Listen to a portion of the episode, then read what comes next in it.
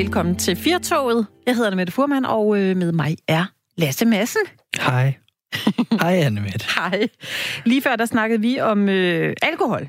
Ja, og vi har fået en, øh, en, en lytter, der ringede ind, øh, som simpelthen mente, at man er medskyldig, hvis ikke man tager nøglen fra en spritbilist. Og jeg øh, er faktisk enig med Thomas, der ringede ind til os her. Ja, der var mange, der havde en, øh, en holdning omkring det. Vi snakkede med øh, Janne Schumann, der var professor ved Statens Institut for Folkesundhed, og vi talte med Øslem Sechik, som øh, har startet en debat om, hvorfor vi altid skal give vin i gave, og hvorfor vi drikker ved alle lejligheder. Det, øh, der har kommet lidt fut i sms'en også. Der er øh, så lige en, der øh, pointerer, at de her anbefalinger, som vi talte om, de er blevet sat ned, så det hedder syv genstande om ugen for kvinder og 14 for mænd. Og det er rigtigt. Det vi snakkede om, det var altså højrisikogrænsen. Mm. Det var det der med, at hvis man ryger op på 21 genstande som mand og 14 som kvinde, så betyder det, at man, øh, man skal begynde at kigge sig selv i øjnene. Ja, ja. Så er der alarm, alarm. Ja. Øh, ja, og så vil jeg lige sige omkring det her med, med, med spritbilist og sådan noget der. Vi snakker jo om, at man bruger for mange penge i julen. Og sidder man nu til en julefrokost og har tænkt, ej, jeg, allerede, jeg har brugt alt for mange penge, lad mig til bilen. Så vil jeg næsten altid sige, du kan altid retfærdiggøre et overtræk, hvis det er til en taxa der skal du i hvert fald ikke spare nogle penge. Men hvis du har en idé til nogle sparetips her til, til julen, så må du gerne sende en sms til os på 1424. Du starter en sms med R4, og så fortæller du bare os, hvordan sparer du penge til jul? Har du en, øh, en, ligesom øh, en, en bankkonto, du sætter 250 kroner til side hver måned, eller hvad gør du? Køber du kun genbrug? Hvad gør du? Vi vil gerne høre fra dig på 1424. Du starter en sms med R4, og så er dit svar. Du kan også ringe på 72 30 44 44 så kan du ringe ind til os, så er der mulighed for, at du kommer i, i radioen og vinder en klokradio. Det ved jeg ikke, om man kan. Kan man det? Nej, det Nej, kan man kan altså man godt nok ikke. Jeg stopper dig lige her. Kunne man det godt? Nej, okay. altså det kan man ikke. Desværre. Men jeg skal lige høre dig om en anden ting. Er du, øh, er du royal? Synes du det er godt, vi har et kongehus? Lad mig svare, svare lidt underligt. Nej, men jeg er helt pjattet med dronning Margrethe. Jeg, øh, øh, I går, da jeg ikke kunne sove, der faldt jeg over en udsendelse på DRK, med dronning Margrethe, der viste rundt på slotte. Og det var Gråsten Slot, og jeg synes simpelthen, hun er så hyggelig og så fantastisk, og øh, er helt pjattet med Margrethe. Med Daisy. Altså, jeg er helt pjattet med hende. Ja. Hvad med dig? Jamen, jeg, jeg har det ligesom dig. Jeg synes, hun er, hun er fantastisk. Men det er jo også, fordi hendes, hun, er, hun er sådan en ener, ikke? Jo, der findes simpelthen ikke. Ja, men altså, man tænker, der går mange år, før der kommer sådan en, en type som, som hende igen, ikke? Ja, hun er ja, karisma og sjov og men faktisk god. så øh, er der altså øh, en debattør, der faktisk mener, at det er blevet et problem, at de kongelige de bliver lidt for politiske, fordi kronprins Frederik og øh, kronprinsesse Mary, de er øh, for politiske, mener hun, når de deler priser ud, hvis de bliver protektorer for de her LGBT-arrangementer og promoverer kunstnere af mere eller mindre postmoderne, venstreorienteret oplysningslækkert tilsnit. Det er altså ikke noget, jeg har sagt. Det er noget øh, debattør og filosof Eva Selsing skriver i Berlingske. Hun synes, det er øh, lidt et problem, at de engagerer sig i øh, klimakamp og er til falds for det, som hun, som hun kalder, nu skal jeg se, om jeg kan sige det rigtigt, progressivismens smadre ideologi. Hold da op. Så vil man virkelig debattere. hun synes, det er et problem. Jeg ved ikke, hvad hun... Øh, ellers hun kommer ikke med nogle, øh, med nogle øh, andre øh, teser, hvad hun så synes, men hun synes i hvert fald, det er et problem. Og det øh, ved vi to jo ikke sådan super meget om, så vi har tilkaldt hjælp. Ja. Ikke? Vi har fået royalt besøg i studiet, tror jeg vi godt, vi har fået et uh, royalt besøg, det, be, besøg, det her Sara Husted Meier. Velkommen til programmet. Tak. Du er vært. Hvad? Jeg tror ikke, jeg er tændt. Jo da. Du er simpelthen tændt. Ja, du er på. Så øh, vi kan byde velkommen til dig. Hvad tak. hedder det? Du er vært på det her program, der hedder øh, Monarkiet. Ja, ja, det er jeg. Så du ved alt muligt om de royale. Om de royale. Ja, jeg ved i hvert fald en del. Men, men hvorfor, øh, hvorfor tror du, eller øh, det, nu ved vi ikke, hvor mange andre, der har det ligesom øh, som øh, Eva Selsing, som, øh, som langer ud efter, at øh, Mary og Frederik er for politiske. Men øh, hvorfor tror du, at øh, nogle folk bliver mopset over det? Jeg tror, det er fordi, der sker et generationsskifte lige nu, som er fra dronningen, som dronning Margrethe, som har, øh, har holdt en mere professionel øh, facade i forhold til hendes holdninger og Frederik og Mary er mere moderne og øh, viser jo noget med de protektorater, som de vælger. Ja. Og det kan man sige, det er der nogen, som Eva Selsing, som, som mener er problematisk, og det er der jo også flere i befolkningen, der mener. Men der er måske også en del, som tænker, at det netop er med til at øh, gør kongehuset moderne, og måske mener, at Frederik og Mary bare følger med tiden. Ja, men det har jo altid været sådan, at kongehuset de øh, opfattes som noget, der ikke måtte være øh, alt for politisk. Hvordan kan det være, det er sådan? Hvor, undskyld, hvorfor hvad? Jeg siger, det har jo altid været sådan, ja. at kongehuset det opfattes som noget, som ikke må være politisk. Hvordan kan det være, at, øh, at det er, er opfattet sådan? Jamen, det er jo en tradition, som der har været i kongehuset, at, øh, at, kongehuset er en institu- institution, som skal repræsentere hele Danmark, hele nationen på tværs af, hvad folk mener.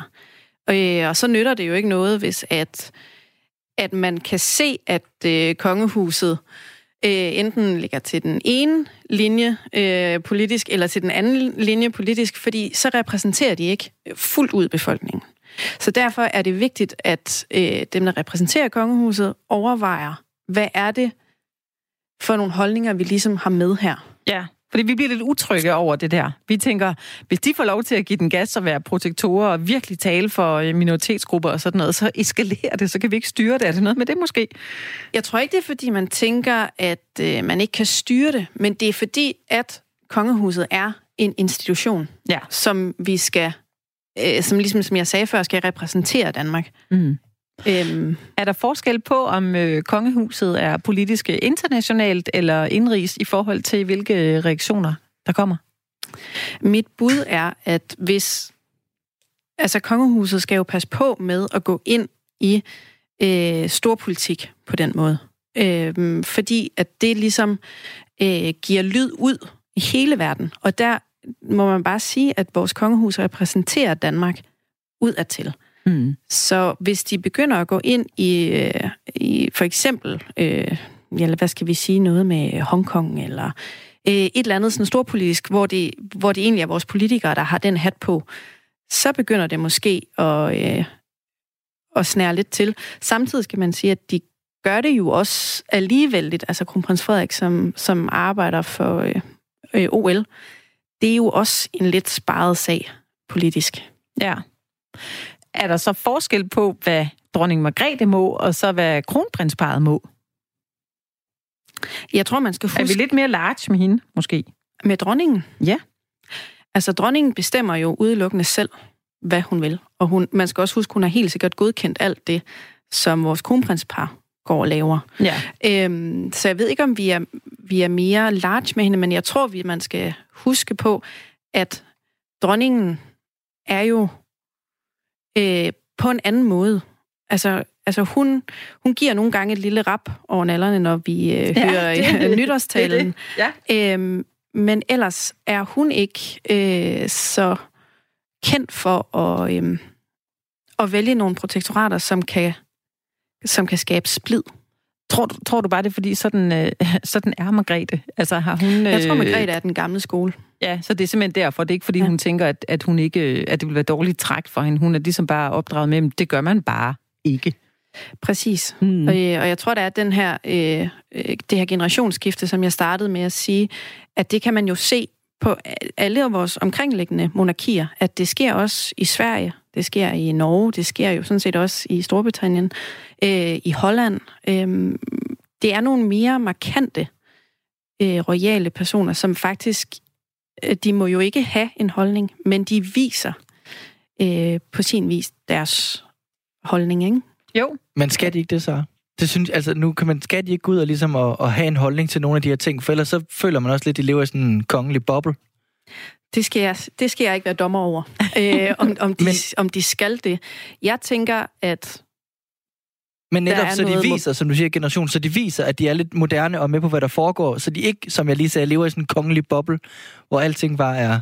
Men det er jo lige jeg... præcis det, der er. Det er de der to skoler. Enten så er du øh, kransekagefigur, Mm. Øh, som nogen nok vil sige, at dronning Margrethe kan være. Ja.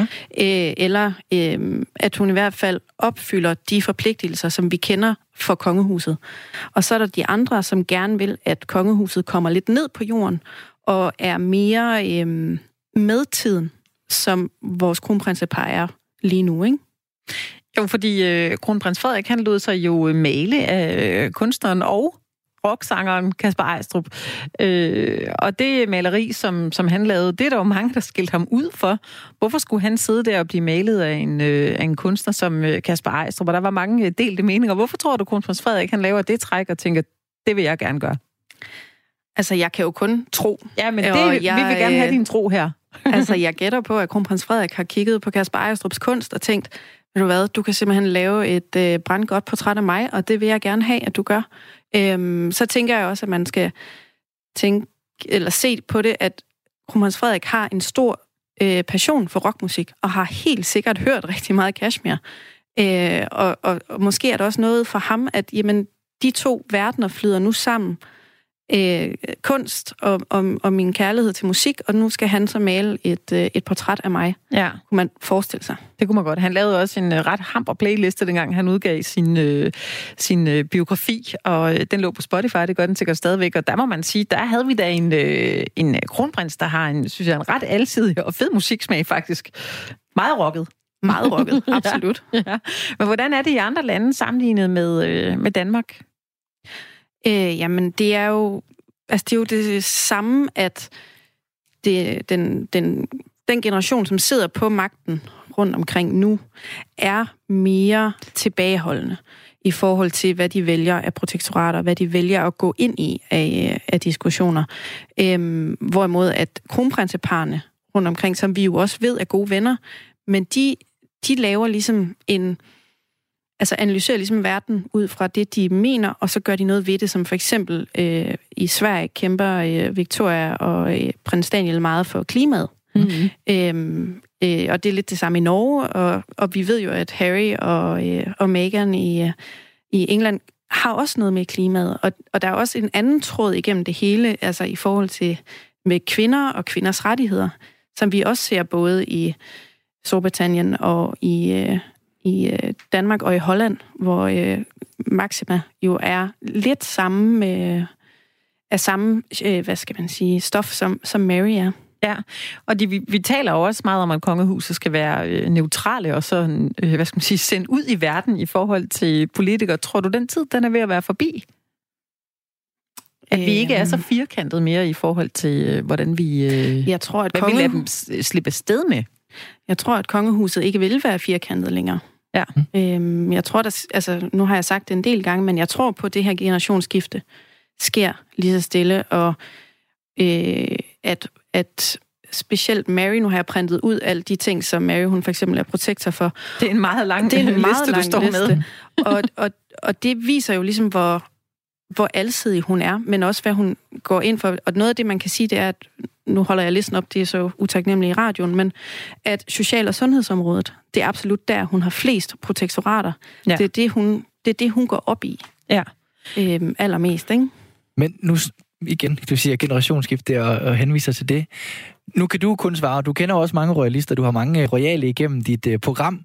Hvad er, jeres, hvad er din og jeres holdning til det her med, at de går ud og tager lidt mere, kronprinsparet snakker lidt mere politisk og tager sådan nogle... Øhm, altså... Er der også tale om generationsskifte blandt royalister på den måde?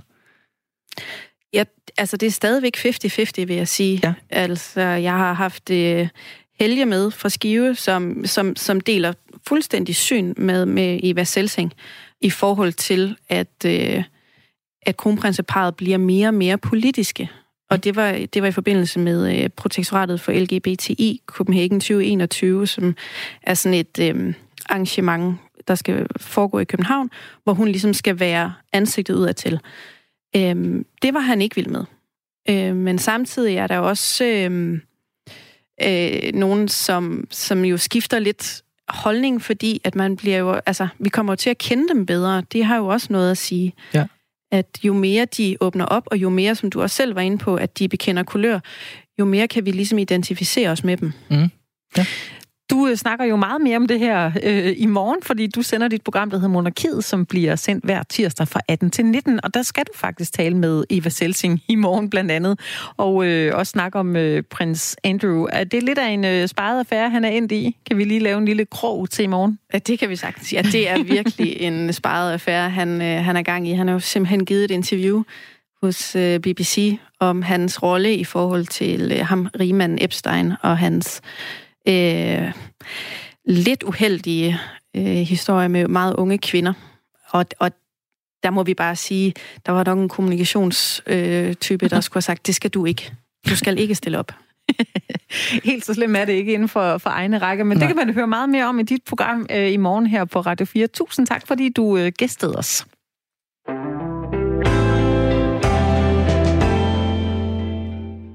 Hå. Hvad ville vi selv gøre, hvis vi var royale, Lasse? Ja, det er også det. Jeg ved du, heller ikke lige helt... Øh... Nej. Det er jo lidt, hvad ben man så skal stå på. Og man, fordi at de er jo også mennesker. Altså, og alle mennesker har jo en eller anden politisk slagside, og man vil eller ej. Det er det. Og øh, det er... Men man kan godt se, at øh, kronprins Frederik har lagt lidt i ovnen med det der med, at han laver, han laver lige sin egen private playliste, han deler på Spotify. Han har lavet Royal Run, hvor han øh, mm. løber Danmark rundt op til øh, sin fødselsdag, og får hele Danmark til at løbe med og sådan noget. Det er jo meget i øjenhøjde. Ja, men jeg tror, Sara, det var rigtigt, hvad hun sagde, der er ved at være sådan en generationsskifte, som hun ja. sagde. Så ja. det kan være, at vi får meget mere af det her. Faktisk er det jo også sådan, at øh, kronprins Frederik han ofte er set, når der er øh, fodboldkamp og landskampe. Han er, er han sådan en, der er særlig fodboldinteresseret, tror du? Eller er det mere Joachim? Jeg ved det ikke. Frederik, ja, det ja. tror jeg da. Ja. Frederik. Ja. øh, jamen, det tror jeg da, det er. Og jeg, altså, jeg synes jo, det er jo, det er jo, det er jo, nu sagde jeg ikke royalist, men man bliver da royalist, når man ser dem stå der med smøger og fadøl, og de huer og hejer, når der er landskamp. Og man bliver jo også så glad, fordi at de er royale, og et eller andet sted, så har man sådan en eventyr forhold til dem, de bor på slotte og sådan noget, men når der er fodbold, så er vi alle sammen enige om at sidde og hæppe på de her 11 drenge, ja. og det synes jeg er så fantastisk. Jeg ved, har du det på samme måde, når man ser de der billeder, du ved, man har set mange billeder, øh, også fra EM og dronningen og EM92 som er smøg, og det er jo fantastisk. Jamen, det er det. Jeg, altså, jeg har været til øh, en fodboldkamp i hele mit liv, vil jeg sige. Det var her i Aarhus. Det var AGF mod nogen, jeg ikke kan huske. Måske. AGF mod nogen, jeg ikke kan huske. Det kan jeg simpelthen ikke huske, men øh, så, så jeg er ikke sådan super fodboldinteresseret, men man kan godt blive revet med. Du skal også se fodbold i aften, skal du det? Jeg ved det ikke rigtigt, for der er jo landskamp i aften, faktisk. Det er der i hvert fald. Jeg ved du, hvem vi skal spille mod? Nej. De, de skal spille i Dublin. Jamen, jeg, jeg, jeg kan ikke, du, du er nødt til at fortælle mig alt om de skal det. spille mod Irland. Jeg har slet ikke... Og øh, nu får du lige her... Øh, der, der er nogle forskellige vis og vis, men det du skal lige mærke til er, at hvis vi får en uafgjort, hvis vi spiller uafgjort mod Irland, så kan vi, øh, så kan vi vinde. Øh, men det bedste vil jo... Øh, så kan vi gå videre til VM, undskyld, men, øh, til EM. Men det bedste ville jo være, hvis vi bare vandt kampen, ikke? Øh, ja. Men uafgjort, det kan vi nøjes med. Jeg synes ikke, du skal stå og tale med mig alene, fordi jeg Nej. er den absolute... Jeg skal have en ekspert. Øh, det er du nødt til, fordi jeg kan slet ikke tale med omkring det her, og derfor så har vi ringet til Anders Sten, han er journalist på tipsbladet.dk. Hej med dig, Anders. Hej så. Velkommen Hej. til Firtoget. Tak for det. Hej, Anders, det, det er mig, der kommer til at tage den her, fordi jeg kan godt se, at Anne Mette, hun bliver lidt lang i, lang i hovedet, når vi snakker om, snakker om fodbold. Anders, det er jo i aften. Det er jo i aften, det går løs. Hvordan ja. går det Danmark i aften? Jeg tror, at øh, de klarer den. Øh, som jeg lige hørte, de sagde, så skal de jo i går sådan bare have uafgjort, og de har jo mødt Irland fem gange de sidste to år og har endnu ikke tabt. Så, øh, så det, det lover jo for, for et godt resultat for Danmark. Jeg tror, de vinder 1-0. Men der kommer også lige et resultat, det var dejligt. Men som du siger, vi kan jo nøjes med en uafgjort. Tror du, ja. tror du at, det, at, at Åke Harreide, vores landstræner, han, han så bare stiller defensivt op, og så satser vi bare på 0-0? Eller tror du, vi går op og, og prøver at se, om vi ikke kan køre, køre en pind ind? Hvad, hvad tror du, der, hvordan tror du, vi stiller op, og hvordan tror du, vi kommer til at agere i den her kamp?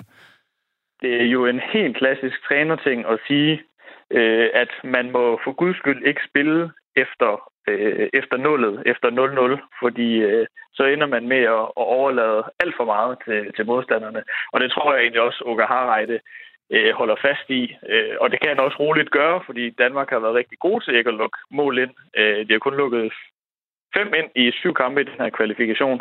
Øh, altså, så de behøver egentlig ikke stille sig mere defensivt, end de plejer for at være et hold, der forsvarer sig godt. Øh, og så det, så det, og Oga Harreide, han har selv sagt, det er Irland, der skal vinde. Altså, ja. mit hold er svært at slå, så må de jo se, om de kan. Jamen, det er også en god taktik, og øh, nu kommer vi jo selvfølgelig med lidt selvtillid øh, på en kamp, øh, hvor vi vandt 6-0 over Gibraltar i fredags, men øh, det er vel en anden modstander, vi skal møde i dag end Gibraltar? Ja, Gibraltar er et dårligt landshold. Øh, de er ikke øh, fuldtidsprofessionelle, og Altså, noget af det, det lignede jo, jo noget, der også kunne foregå øh, i, i seriefodbold. Øh, noget, noget af det forsvars- og boldmandsspil, de, de viste frem. Altså, og Irland, øh, som sagt, fem gange de sidste to år, tre af de kampe er endt 0-0. Altså, så, så Danmark har også vist, at de har været, øh, har været svære at slå, men vi har også selv været svært ved at slå Irland. Altså, så det er jo helt anden kompetent modstander. Ja, og jeg, altså Irland, øh, nu har vi jo haft mange snakke omkring øh, Danmark og Irland. Sidste kamp, den gik jo glimrende. Øh, men, men hvor er Irland? Er de bedre end os på nogle punkter? Altså sådan spiller, den spiller, sige, altså, spiller for spiller er vi bedre end, end Irland, er vi ikke det? Jo, helt klart. Altså, øh, det er meget, meget få irske spillere, der vil kunne spille sig i den danske startopstilling. Og, og har, de, har de en spiller, du tænker, ham der skal vi, skal vi holde øje med? Altså, det er jo den samme spiller, der har scoret øh, de to gange, Irland har scoret mod, mod Danmark i de der øh, fem kampe, vi har talt om øh, et par gange. Øh, Shane Duffy, som er øh, midterforsvar, ja. og som er altså høj og, og altså farlig på, øh, på dødbolde, øh, frispark, hjørnespark og den slags. Så det er også den måde, han har scoret de to andre gange. Altså, så, så et, et, et godt råd, det er jo at sørge for, at, at han ikke øh, kommer, kommer til, øh, til fadet øh, igen den her gang. Og, og nu, nu snakkede vi, at nu har vi jo set øh, billederne fra Gibraltar-kampen, og det gik jo, vi vandt jo 6-0, men der er specielt en situation, hvor, øh, hvor der lige bliver øh, skudt et hovedstød af mod, øh, mod Kasper Schmeichel, han reagerer selvfølgelig hurtigt, fordi han er jo en fantastisk målmand. Men øh, det må jo ikke ske ved ham, øh, ved ham øh, midterforsvaren, du snakker om her. Nej, det er jo lige præcis sådan noget, de skal undgå. Altså, og den mest effektive måde at undgå det på, det er jo at lade være med at, at give for mange øh, frispark øh, tæt på eget felt og, og hjørnespark væk. Altså, så, så slipper man jo helt for, at, at, at øh, dødboldene kommer ind i feltet, og så slipper Kasper Schmeichel også for at skulle ud med en pladserredning igen. Ja, og, og øh, nu, altså, nu, nu ved vi jo ikke, hvordan øh, Danmark kommer til kampen, men vi forhåbentlig vil jo... Altså, Irland, jeg tænker, Irland, de, de prøver vel med alt, hvad de kan, at bare trumle os fra starten og køre ud over stepperne. Tror du ikke det?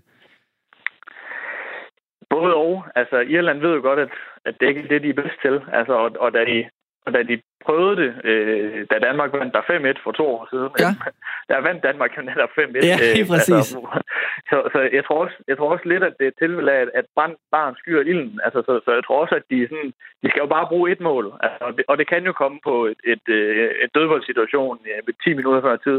Så jeg tror ikke, at, at de nødvendigvis satte sig hele butikken fra start af, men Altså, hvis ikke de kommer foran, så er de jo nødt til at sætte hele butikken, fordi altså, det er lige meget for dem, om de taber øh, eller, eller spiller uafgjort. Ja, lige præcis. Øh, men jeg tænker også, altså, hvad, hvad, er, hvad er det, hvis nu Irland, altså farsignal, de kommer foran 1-0 i løbet af de første 10 minutter, er det så et hold, der bare kan stille sig ned og bare afvente? Ja. Okay, det, det, det var det kort svar, ja. det, det har de i høj grad gjort i, øh, i, i de kampe, hvor, hvor de har mødt Danmark. Altså, det er også noget, danskerne har talt meget om, at de synes, at Irland er helt irriterende at spille mod, fordi at, at de jo så også er, er, altså hvis der er noget, de kan, så er det at, at forsvare sig øh, dybt, og, og det er jo godt, hvis man har en føring. Øh, Thomas Delaney sagde det meget godt efter, jeg tror, det var den allerførste kamp, som også endte 0-0, hvor han sagde, at det var, det var som at åbne en, en dåse baked beans med de bare næver. Ja. Øh, så svært var det. og det, det er et meget godt billede på, hvor, hvor gode de er til, til lige præcis den øh, disciplin. Ja, men, det, men altså, vi, vi håber selvfølgelig, at øh, altså, drømmescenariet er, at vi kommer hurtigt foran, fordi så, øh, så skal de selv op og være kreative. Ja, og det kan de ikke. Eller, ja, det har de i hvert fald svært ved. Øh, så, så det vil være det allerbedste.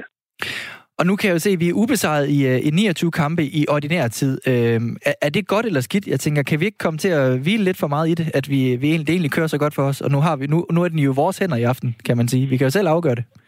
Mm-hmm. Ja, ja, ja, så. Ubesejret vil jo, vil jo også være, være fint, og, og altså, vi har spillet mange 0-0-kampe i den der, øh, i den der stime. Ja. Øh, og, og, og det vil jo også være fint nok at gøre i aften. Altså, jeg tror lige præcis sådan en kamp som i aften, der, der er så meget på spil. Altså, der, der gør det ikke så meget. Det var mere, hvis, hvis det var en eller anden øhm, øh, halvdårlig modstander, hvor der ikke var så meget på spil, og man sådan kan komme til at hvile lidt for meget øh, på, på troen øh, på sig selv. Øh, altså i aften, det er så stort, altså også for, for de danske spillere, øh, og, og, og vil kunne komme til en slutrunde, som jo dels skal foregå i Danmark, og hvor de selv vil skulle kunne spille en slutrunde kamp øh, i parken. Det er så stor motivation. Altså, de er, de, det er i hvert fald ikke det, der er indstillingen, der bliver problemet. Det er jeg helt sikker på. Nej. Og øh, sidste kamp, vi snakker om mod Irland, der vi vandt fem men der var det jo øh, kong Christian og Christian Eriksen, der i den grad øh, lavede hat og, og, og gik forrest. Øh, er, vi, er vi også lige så afhængige af ham i aften, eller er der også andre, der kan? Altså, det danske landshold er altid afhængig af Christian Eriksen, fordi han er så god, som han er. Øhm, men dermed ikke sagt, at der ikke er andre, der kan score. Altså, det, det har vi jo også øh, dels set på landsholdet i, øh, i de sidste par kampe. Øhm, Josef Poulsen scorede et, et rigtig vigtigt mål mod, mod Schweiz sidste måned, assisteret af, af Christian Eriksen. Øhm, altså, og, og en mand som Andreas Cornelius er jo er brandvarm for, for sin klub Parma i Serie A, hvor han, hvor han øh, som Åke Harreide sagde, alt hvad han skyder, det, det går ind i øjeblikket. Ja. Altså, så, så det er jo ikke fordi, at Christian Eriksen er den eneste, der, der kan score mål, men altså, hvis man, hvis man rent statistisk skulle have øh, skulle spille på, på et eller andet og, og øge sine chancer for at, at ramme rigtigt, så skulle man jo spille på Christian Eriksen som målscorer. Og øh, nu lige her til sidst, hvis man nu sidder i sin bil på vej hjem og skal se landskamp, og er måske lidt urolig for, at, øh, at, at, at den taber Danmark, eller det går galt, kan du så lige berolige dem? Hvad, hvad, altså, det, vi smider vel ikke den her på gulvet, gør vi det, Anders? Nej. Nej, godt. Så vi kommer Sådan. til EM, og du har allerede sagt et resultat. Du har sagt, at vi vinder 1-0. Og hvad, hvem bliver så målscoren? Er det, er det kong Christian? Ja, lad os sige det. Christian Eriksen han scorer på strafspark. Ja, det, det vil jeg have medgivet videre. Jamen, og så lad os håbe, den falder tidligt, så vi kan få lidt ro på. Anne Mette, er du blevet lidt klogere efter Anders, han uh, gjorde os uh, klogere på fodbold her? Utrolig meget klogere. Jeg har taget noter til hele jeres snak, så jeg er så meget på. Ikke? det er godt. øhm, Anders, tak fordi du øh, gæstede Firtoget, og så krydser vi fingre sammen med dig for, øh, for aftens kamp. Kan du have det godt? Tak, lige måde. Hej, hej. Hej, hej. Ja, det var jo Anders Sten, som er journalist øh, på tipsbladet.dk, og ham kan man høre mere til sammen med Kjeld Bordingård og Frank Hansen her i, i aften fra 19 til 21. Der har de et øh, program, der hedder Fire på foden, hvis man vil høre lidt mere til det. Men, det, men altså, det, det tidsrum, der ser I nok fodbold. det, altså, det er jo det, der er med de her slags snakke en gang imellem. Så bliver man inspireret, og så troede man ikke, man øh, synes, det var spændende, men så synes man alligevel, måske det var noget, man lige skulle følge med i, så måske vil jeg gøre det faktisk. Jamen, du skal da se fodbold, skal du ikke det? Jo, jo det, det kunne være. Det, det kunne være. Hvis det ikke jeg skal du. pynte til jul, så skal jeg. Ej, det har jeg. Men øh, apropos scoring, så øh, kunne vi i dag læse i øh, dagens nyheder, at Katrine Dias, der er litteraturanmelder og kulturdebattør, hun har fundet intet mindre end sit livs kærlighed i klimaministeren Dan Jørgensen.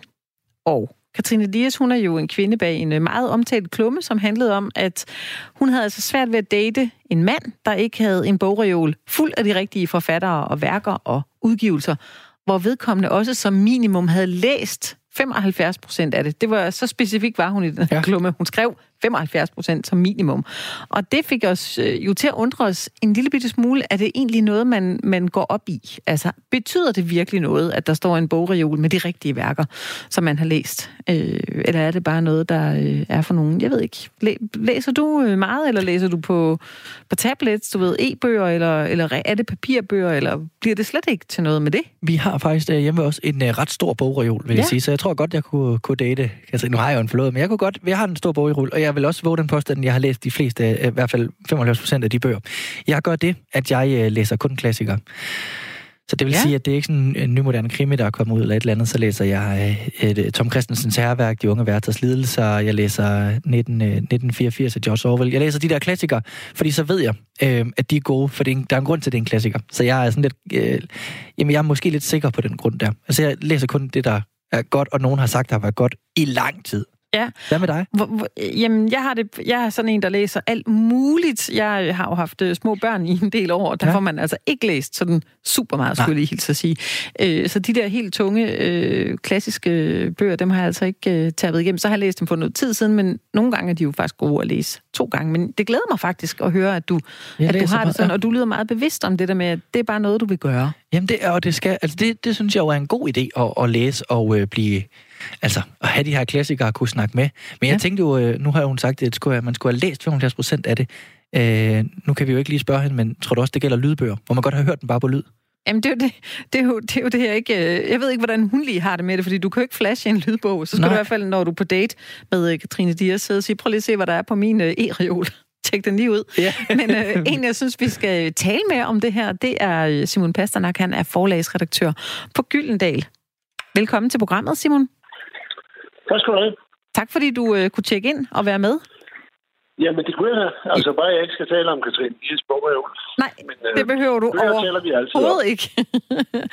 jeg, skal, jeg skal lige høre, øh, er der noget om snakken med, at vi godt kan finde på at være sådan øh, lidt fordømmende, eller øh, fordømmer en kulturelt slatten bogreol? Jamen altså, jeg tror, at øh, altså for de fleste mennesker, der kan man lave, og det er jo en sport for nogle af os finde ud af, øh, hvem er det folk er, når man kigger på deres bogrev. Men udover det, så synes jeg ikke, man skal overspille. Altså det med bøger, det skal ikke være et snobometer for, øh, hvor smart man er, eller hvor klog man er. Bøger, det er jo noget, man læser, øh, fordi man ikke kan lade være. Og det synes jeg er bare enormt vigtigt, at vi skal have lysten til det. Om du læser en krimi, eller læser en klassiker. Jeg plejer altid, øh, når folk spørger, hvad skal jeg læse, øh, så synes jeg egentlig mest, det er interessant ikke at lave en lang liste over... Øh, tunge russiske værker, man skal læse, men mere spørge, spørge om, jamen, hvad er det egentlig? Hvad er det sidste, du har læst? Øh, og så bare kigge lidt ind på det, og hvad er det, man interesserer sig for? Måske i livet. Øh, hvor meget tid har man? Og sådan noget. Så kan man finde en bog. For eksempel, hvis man lige har fået børn, så vil man gerne læse en bog, men man får aldrig læst den bog, fordi den bare er for lang.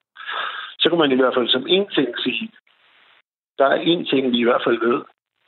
Den skal være kort, Måske kan den også handle om, at man lige har fået børn, og det er der jo masser af god litteratur, der handler om. Eller også så kan det være, at det gider man simpelthen ikke at høre mere om, fordi man er simpelthen i gang med den store ramning hele tiden i forvejen.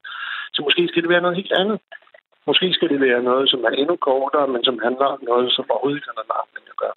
Det vil sige, prøv lige at finde ud af, at der er altid, uanset hvor du er i livet, hvor gammel du er, hvis du jo ikke kan læse, så er der altid en bog til dig.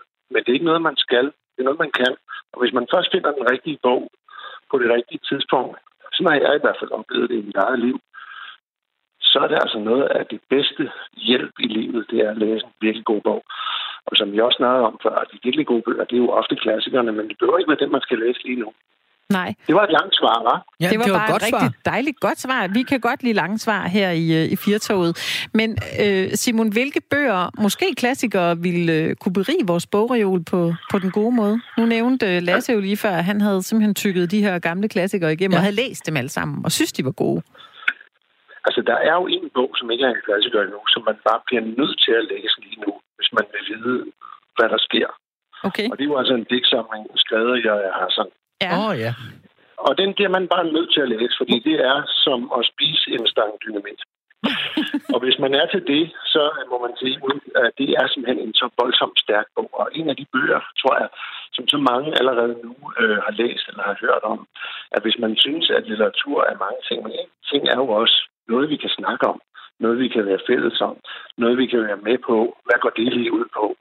Så er det et virkelig, virkelig godt bud, fordi skal man læse en bog af en mand, der er dømt kriminel, øh, og som har været indlagt på retspsykiatrisk, eller synes man, han er en god digter, eller synes man, det er en, en, en gribende bog øh, om alt muligt. Så det er virkelig en bog, jeg tænker, hvis man skal have en bog lige nu, så skal det bare være den. Men udover det, så er der jo nogle af de rigtig store bøger, kan man sige, som, som, øh, som altid, til hver en tid er, værd at læse. Og hvis man synes skulle nævne to danske bøger, vil jeg sige, som ligesom er nogen, man bare skal læse. Så vil det være Lykkepær af Pontoppidan, som er den her store. Den bliver også finaliseret her sidste år ja, august.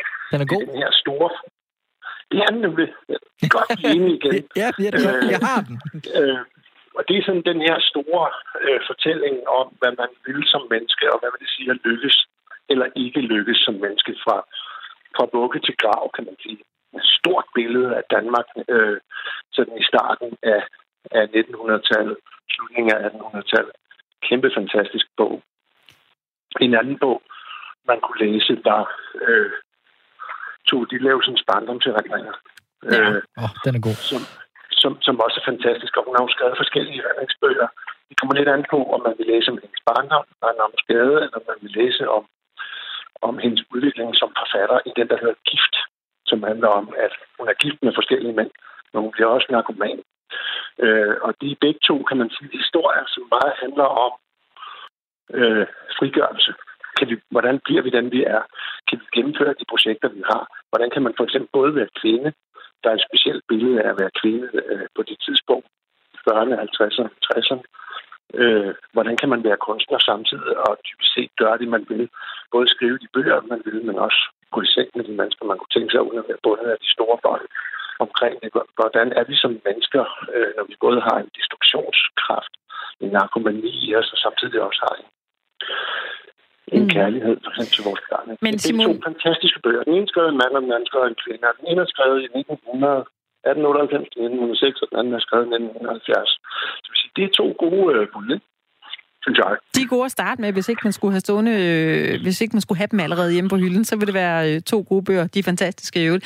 Øh, hvad tænker du om, at man øh, lytter til bøger? Der er jo rigtig, rigtig mange mennesker, der lytter til bøger i dag, og podcast, de øh, drøner jo også frem og bliver mere og mere populære, så det er måske et medie, flere og flere vil vælge. Det synes jeg er genialt. Fordi det, det jo handler om, det er, at vi stadigvæk er interesseret i historier. Og det man jo godt kunne tro, og som man i bogbranchen øh, godt kan gå hen og være meget sådan... Øh, først tage en tweetjakke på, og så sætte hovedet på skrå og sige, øh, det er også dårlige tider, og folk læser ikke, hvad de skal, og de læser ikke klassikerne og sådan noget, og de ser kun tv. Så kan man sige, det er jo simpelthen bare forkert. De er jo vilde med at høre historier. Øh, og så kan det godt være, at de ikke læser så meget på papir, som de gjorde, men de hører enormt meget. Ja. Øh, og det er jo bare vildt glædeligt. Det man nok kan sige, det er, at det er lidt forskelligt, hvad man hører i forhold til, hvad man ser. Og det vil sige, at det er nogle historier, som skal være opbygget øh, på en bestemt måde, hvis de skal fungere som lydbøger. Det vil sige, krimier eller enkle fortællinger, de fungerer sygt godt på lyd. Mens øh, for eksempel Krig og Fred, øh, Lev, Lev Tolstoys øh, klassiker, som har 900 personer, den er svær at følge på lyd. Ja. Det er nok også en generationsspørgsmål, tror jeg, fordi øh, altså, jeg er tumpe til at høre historier øh, på lyd, mens mine børn, der er teenager, de forstår meget mere komplekse historier. Så, så jeg tror, hvor øjet er lidt klogere end nu, end øret er, så bliver øret klogere. Og hvis man nu sidder derude og tænker, nu vil jeg gerne i gang med at starte med at læse et eller andet, så øh, i hvert fald da jeg skulle i gang med at læse, der valgte jeg jo så bare den her taktik med at sige, nu køber jeg kun klassikere, som i lang tid, flere hundrede år, er blevet stemplet som er værende godt. Øh, det var en god. Ja, men jeg tænkte også, for eksempel, så har jeg Dostoyevsky, dem har jeg stående i bogregionen, og jeg har dem udelukkende, fordi når jeg har gæster, så kan de sige, Gud, har du dem? Ja, og så føler man lidt cool. Jeg har aldrig læst dem, men jeg vil bare gerne have dem. Men hvordan og hvor skal man starte, hvis man tænker, jeg vil gerne til at læse bøger? Er det, altså, jeg føler jo lidt, man er nødt til at være sådan lidt, det er sådan lidt uh, kultursnoppet med de her bøger, for det er så fine, og man skal helst læse de fine. Jamen altså, for det første, der er ikke noget, der hedder fin og ufin i litteraturen. Der er noget, der hedder godt, og noget, der hedder dårligt. Ja. En, en krimi kan være lige så fantastisk øh, høj litteratur som... Lad os bare tage din ven Dostoyevsky, som du så ikke kender endnu. Ja. Sådan en ven, du ikke har mødt. Øh, han har skrevet en af verdens bedste krimier, som hedder Forbrydelse og straf. Den har jeg, den har jeg. en fyr, som er overbevist om, at han er så klog, at han har ret til at slå et andet menneske ihjel. Og så ser man en af de mest ekstremt spændende scener overhovedet i kriminallitteratur. Det er, hvordan han slår et gammelt pandelånersk øh, ihjel med en økse. Men så viser det sig, at hans søster også er øh, Hendes søster, tror jeg, eller veninde også. så bliver han også nødt til at slå hende ihjel. Og så efterlader han sig alle mulige spor, og hele romanen handler om forholdet mellem ham, hvor han ligesom går fra det der med at være overmenneske til at erkende sin egen skyld. Og så følger man en kriminalbetjent, som øh, simpelthen lokker sandheden ud af ham. Det er den vildeste, uhyggelige øksemorderhistorie, blandet med den vildeste efterforskningshistorie, som er sådan en psykologisk efterforsker, hvor den her politimand, han ved det er ham, men han skal lokke sandheden ud af ham. Så det er sådan en opdagelsesrejse i, hvad vil det sige at være menneske? Hvad vil det sige at påtage sig en skyld? Samtidig med, den er sygt spændende. Så derfor så er der ikke noget, der hedder, at krimier for eksempel, det, det er bare let og og så skal man have noget tung øh, tysk lyrik i den anden ende. Litteratur er lyst. Litteratur er, synes jeg i hvert fald, litteratur er, er, er forførelse. Det er kød og blod og knogler og noget, man ikke kan lade være med at læse.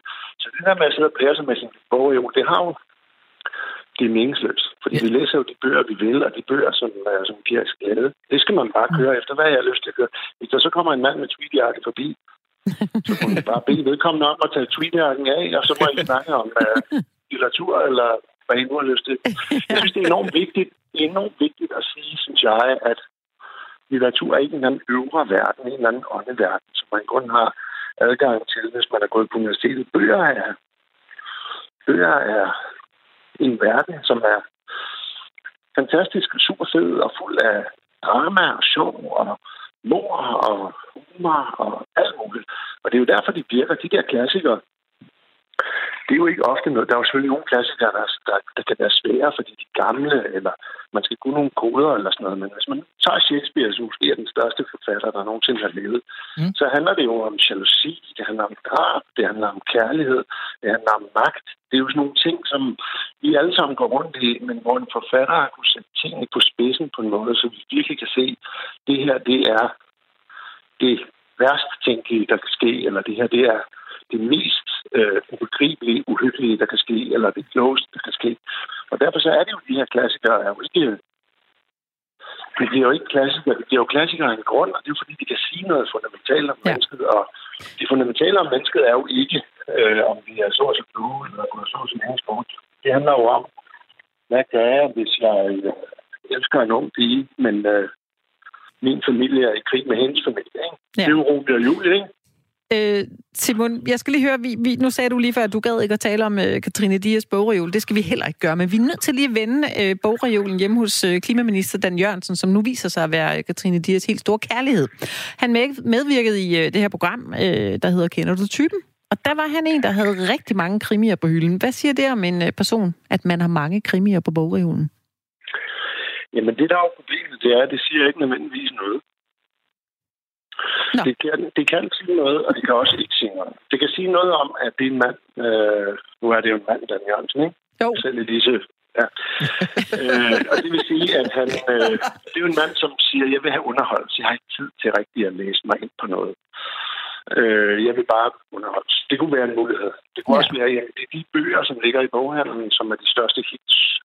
Det kan være, men det kan også være, øh, at han gemmer alle sine klassikere i sit sommerhus eller giver dem til en ven. Ja. Så dybest set, så siger det ikke så nødvendigvis så meget. Altså, egentlig. Nej. Så jeg tror desværre ikke, man kan afskrive Dan Jørgensen på en små, der kan skrive det en Nej, det fiskede vi heller ikke efter. Vi skulle bare lige tjekke ind og høre, hvad han var for en øh, starut med de her bøger her. Hvad er det for nogle krimier? Ja, det er det. Det kunne være nogle rigtig tunge krimier. Men jeg tænker ja. også som, øh, som forlagsredaktør, øh, nu snakker vi om noget, der er let, og noget, der... Altså, der er jo for eksempel noget, der er mere populært end andet. Øh, når for eksempel sådan en bog som Ringende er Harry Potter, det er sådan en af dem, der er allermest læst, så er det vel også bare godt, fordi at så kan det være, at den nogen, der måske ikke var vant til at læse bøger, får mere blod på tanden til at læse bøger, når man får de her populære bøger, og de bliver populære. Jamen, det tror jeg er meget rigtigt. Det tror jeg er meget en, øh, en nøgle. Altså, vi har sådan noget, hvor vi siger til os selv, hvis du laver en bog, som er virkelig stor, og som alle taler om, og alle læser, så skaber du også nye læser. Og det er jo enormt vigtigt, øh, at vi hele tiden skal skabe nye læsere. Nu vender jeg tilbage til Jaja Hassan. Det er bare fordi, jeg også jeg er Hassans redaktør, og ja. jeg tænker ikke så på så meget andet end Jaja Hassan. Øh, han er jo en, som virkelig har fået folk til at læse, som ikke har læst før. Øh, og det har også noget at gøre med, at han skriver om nogle verdener, som og nogle mennesker, som ikke er rigtig blevet beskrevet i den danske litteratur før. Øh, og de kan jo så genkende sig selv, og det er også min historie. Øh, folk som øh, specielt drenge på 14, sådan pubertetsdrenge, som jo ikke er der, hvor der virkelig bliver læst ofte.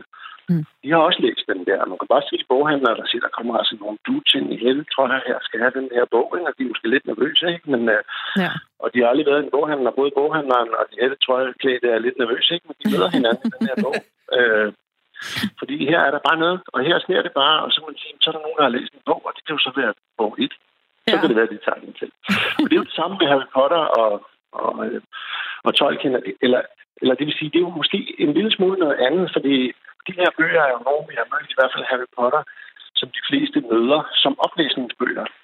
Mm-hmm. Øh, enten de har hørt dem, eller deres forældre har læst op for dem, og så, det, og så vokser de jo i kompleksitet. Sådan var det i hvert fald hjemme hos os. Vi læste de første bøger op, og så begyndte jeg at læse dem selv, fordi det var så enormt spændende, at det gik for langsomt at få dem læst op. Ikke? Så det er jo sådan et sted, hvor man går fra at være barn til at være voksen. Det er jo også der, hvor man holder fast i læser. Ja. Øh, filminstruktøren øh, John Waters, han skulle øh, angiveligt have sagt, if you go home with somebody and they don't have books, don't fuck them. Og det lyder ikke som om, at øh, det vil du øh, appellere til, at man øh, gør det, fordi du lyder jo meget sådan inkluderende i forhold til, hvis man nu mødte et menneske, som ikke har læst sindssygt mange bøger, så skulle man jo øh, lige så stille og roligt være lidt pædagogisk i forhold til at spørge ind til, hvad de godt kan lide. Øh, er det ikke sådan, du tænker om øh, de mennesker, som ikke har særlig mange bøger stående på, på bogreolen, at man kunne hjælpe dem lidt? Ved at inspirere dem? Altså fuldstændig vil jeg jo sige, at man er jo ikke dømt til evig fortabelse, fordi man ikke har læst øh, Dostoyevsky. Nej. Man skal bare vide, at når man læser ham, så er man glad for at have gjort det. Ikke? Jo. Der er før og efter de store bøger. Så alt det der snopperi og alt det der ballade, det gider vi ikke. Og selvfølgelig er det sådan, at der er nogen... Jeg kan huske, at jeg var enormt sur over alle de bøger, nogen ikke havde fortalt mig om, da jeg var dreng. Når jeg opdagede min bog, så var jeg enormt sur Øh, og hvorfor var der ikke nogen, der havde fortalt mig om den, når den var så god? Så sagde min mor, jamen, hvad med at være glad for, at den var så god, i stedet for at være så på mig over, at jeg ikke har fortalt den? og det er jo en, øh, og det, er jo det der med, at det er sådan nogle gaver, vi kan få i livet, og læse de her bøger. Og bare fordi du ikke har fået den, eller fordi du ikke er født øh, i en storby øh, og har akademiske forældre, øh, du ikke lægge dig til last. Så er der bare noget, du ikke ved noget om endnu. Det kan du komme til, hvis du har lyst. Og jeg tror, at litteratur er lystens rige, det er ikke pligtens rige. Det synes jeg lyder meget rigtigt, og det øh, tror jeg faktisk, måske der er mange, der lytter med lige nu, bliver, bliver glad for at høre, fordi jeg har det sådan selv, der kan godt være lidt berøringsangst om de her øh, gamle store værker, som alle godt ved, der vil være gode at læse. Altså, der er ligesom sådan en, øh, noget intellekt, der lyser ud af dem, så folk tror, at jeg skal være meget klog, hvis jeg går i kast med den her bog, der har utrolig mange sider, der handler om noget lidt komplekst. Men det er jo egentlig ikke det, du siger. Du siger jo nærmest modsatte, at man skal bare ja, gå i krig med. Ja, faktisk. Altså, jeg vil sige, det kan være, at du bliver klog, når du har læst den. Du behøver ikke være klog for at læse den. Ja, det er godt. Simon, øh, har du lige en uh, slutbemærkning omkring uh, bøger, du vil fyre af her i Firtoget? Jeg synes, to Dillevsen og, øh, og på Toppevand, det er nogle gode bud at starte på. Og så som sagt, øh, det er jo altid pinligt, når man siger noget tre gange. Til det læser jeg, altså. Ja, men... ja. Det er, fint. Det, det er fint. Så vi skal ikke spørge dig om mere nu. Det er helt fint. Jeg synes, du, du kom med nogle velkommen. Rigtig... men, øh... jeg synes, du kom med så mange øh, gode og rigtig pædagogiske ting, faktisk, til øh, folk, der øh, måske ikke har læst så mange bøger, som gerne vil mere i gang. Op med humør og læs en bog. Sådan. Så er med givet humør, så læs en bog, og så er du måske allerede bedre humør. kan du have en, en, en lige måde. Hej, hej. Godt. Hej, hej. Ja, og det kan da være, at man her øh, på falderevet klokken 9 minutter i lukketid ja. tænker, jeg har egentlig en bog, eller jeg har en idé til en bog, man skal læse. Så uh, send en sms til os på 1424. I starter jeres sms med R4, og så sender I bare et svar. I kan også ringe til os på 72 30 44 44. Det ville være en god idé, hvis man lige havde en boganbefaling her mandag. Det kan jo være, at man, nu har vi snakket jul, tænker, en god bog, jamen, hvad skal det lige være? Nu ja. har jeg læst, øh, jeg tænker, nu har jeg læst den her bog, den her krimi, eller den Ulla Terkelsen selvbiografi, bum, den skal I bare afsted med. Altså, jeg vil anbefale, hvis jeg skulle sige en boganbefaling, nu kan vi jo starte med os selv, inden vi, inden vi hører fra lytterne. Jeg vil anbefale den bog, som er en klassiker, og jeg burde egentlig ikke øh, synes, at som 25-årig skulle være den bog, jeg har hørt, men The Great Gatsby. Ja. Det er Jamen, det er den, den, det synes jeg virkelig er en fantastisk bog. Jeg er en håbløs romantiker, øh, og den er romantisk, og ja. den er spændende, og den er, jamen, den skal man bare læse. Hvis ikke man har læst den, og den er heller ikke sådan... Den er ikke super lang. Den er ikke super lang. Den er nem at komme igennem. Øhm, det vil i hvert fald være min boganbefaling, The Great Gatsby. Hvad med, hvad med dig, Anne Mette, hvis ja. du skulle anbefale en bog? Jamen, så kunne jeg godt få det lidt som om, at nu skal jeg også øh, diske op med en eller anden øh, Nej, to klassikere. Og, men så kan jeg så fortælle, at den seneste bog, jeg har øh, læst, det er en øh, amerikansk coach, der hedder Marie Forleo. Og øh, hun har skrevet en bog, der hedder Everything is Figure Outable. Altså, alt kan fixes. Mm. Der er simpelthen ikke noget i den her verden, du ikke kan fixe. Og den synes jeg var ret inspirerende, fordi hun kommer med alle mulige scenarier i, øh, i livet. Vi møder alle mulige udfordringer hele tiden, og hendes, øh, man kan sige, måden hun er opdraget på at sine forældre, det er også, jamen, der er ikke noget, der er så svært, at du ikke kan fikse det. Og det er den sidste bog. Den, den, den er sådan lidt amerikansk og coachagtig, men øh, den er faktisk okay på en god måde. Men ellers så øh, var jeg jo selv medlem af bog, en bogklub, jeg var barn, og ja. øh, havde øh, masse, masse, masse, masse bøger. Og jeg har jo også de her klassikere, som jeg, øh, som jeg skal læse, eller som jeg gerne vil læse for mine børn. Jeg har ikke læst dem alle sammen, men, men jeg bliver også revet lidt med, at det de gerne vil læse. Og det er jo noget helt andet nogle gange. Ja. Og, øh, og der, derfor har jeg da læst nogle, nogle bøger nogle gange, som jeg synes er... Øh, du ved, jeg vil ikke have pillet en eller anden øh, bog ned om en øh, computernørd, der forsvinder ud i outer space. Det, det vil jeg måske ikke lige have valgt, men jeg er da blevet positivt overrasket, faktisk. Ja, og der er også mange, der har den holdning, øh, når man spørger sådan ind til bøger, så bliver sådan lidt, åh, det er alt for langhånd. Der er også bare nogen, der bare siger, jeg gider ikke bøger. Det synes jeg ikke, man kan sige. Det er ligesom at sige, jeg gider ikke, jeg gider ikke film, fordi at bøger, der er jo forskellige. Altså, der er jo forskellige. Det er jo kæmpe, det er jo bare et medie. Og så er der tusindvis af forskellige ting. Og så vil jeg bare lige sige, at der er altså ikke noget bedre, end hvis, hvis man har læst en bog, der så bliver filmatiseret. Der er ikke noget bedre, end at sidde så kloge, så hen i hjørnet og sige, sådan er det ikke i bogen, for jeg har jo læst bogen. så alene af den grund, så er der altså en, en grund til at gøre det. Og du havde jo læst uh, Pontoppidans Lykkebær. Det er en mursten. Den er meget, meget lang. Den er meget, meget lang, og den er også lige blevet filmatiseret, det det. Øh, som, øh, som, øh, yes. som Simon snakkede om fra, fra Gylden her. Ja, jeg synes, den var god. Ja. Bill August, som øh, har instrueret filmen. Han, øh, jeg synes, han har lavet et, et, et, en virkelig, virkelig smuk og, og rørende film. Jeg græd der flere gange. Men da du så gik i, øh, i krig med Lykke Per, da du skulle læse den, var du, øh, var du sådan lidt åh, det her det bliver op ad bakken, og skal igennem sådan en mursten. Mm, ja, men, Går det, lige men, lidt tid inden den sådan... men jeg tror, at man skal have det på samme måde med sådan en mursten, som man har det med en serie. Ligesom folk siger med Game of Thrones. Du skal lige se de første 3, 4, 5 sæsoner, før du fatter det. Ja. øh, og der har jeg det sådan med, med bøger. Skal man også bare gøre det på, på samme måde. Men Altså jeg vil så sige, man skal ikke, hvis man sidder derude og tænker, jeg vil gerne i gang med at læse bøger, jeg tror, jeg vil læse en klassiker, som, øh, som den unge mand i radioen siger, så gå i gang med de lidt kortere, øh, som for eksempel øh, The Great Gatsby, som er hvad, en 180-200 side eller noget i den stil. Ja. Øh, og uanset, jeg læser overhovedet ikke særlig hurtigt, men du kan snilt læse en, sådan en togtur eller et eller andet, læse en, halv, en 50 sider, hvis det er. Ja. Altså, det kan man sagtens. Man kan faktisk øh, google 10 bøger, jeg skal læse, før jeg dør. Jeg tror nok, øh, hvis man skriver det på, på engelsk, øh, så kommer der de der øh, titler op, som, øh, som er rigtig, rigtig gode at, at have i sin bogreol. Ikke bare at have stående for at blære sig, men øh, faktisk nogen, man, øh, man skal have læst.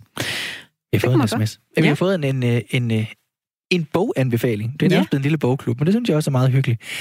Læs Jordan Petersons verdenskendte nyklassiker 12 regler for livet.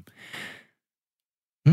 Mhm. Så er der noget at tale om i juledagen, siger han. Og det vil jeg faktisk også give Torben ret i, fordi en af de ting, der også er lidt med julen, og hvis man bøger og sådan noget, tag lige en bog med, fordi der er ikke nogen, der forstyrrer dig, når du sidder og læser en bog. Og tit, når du har familie, jeg oplever i hvert fald sådan på tredje, fjerde dag, så har du altså ikke mere at snakke med, med farmor eller mormor om.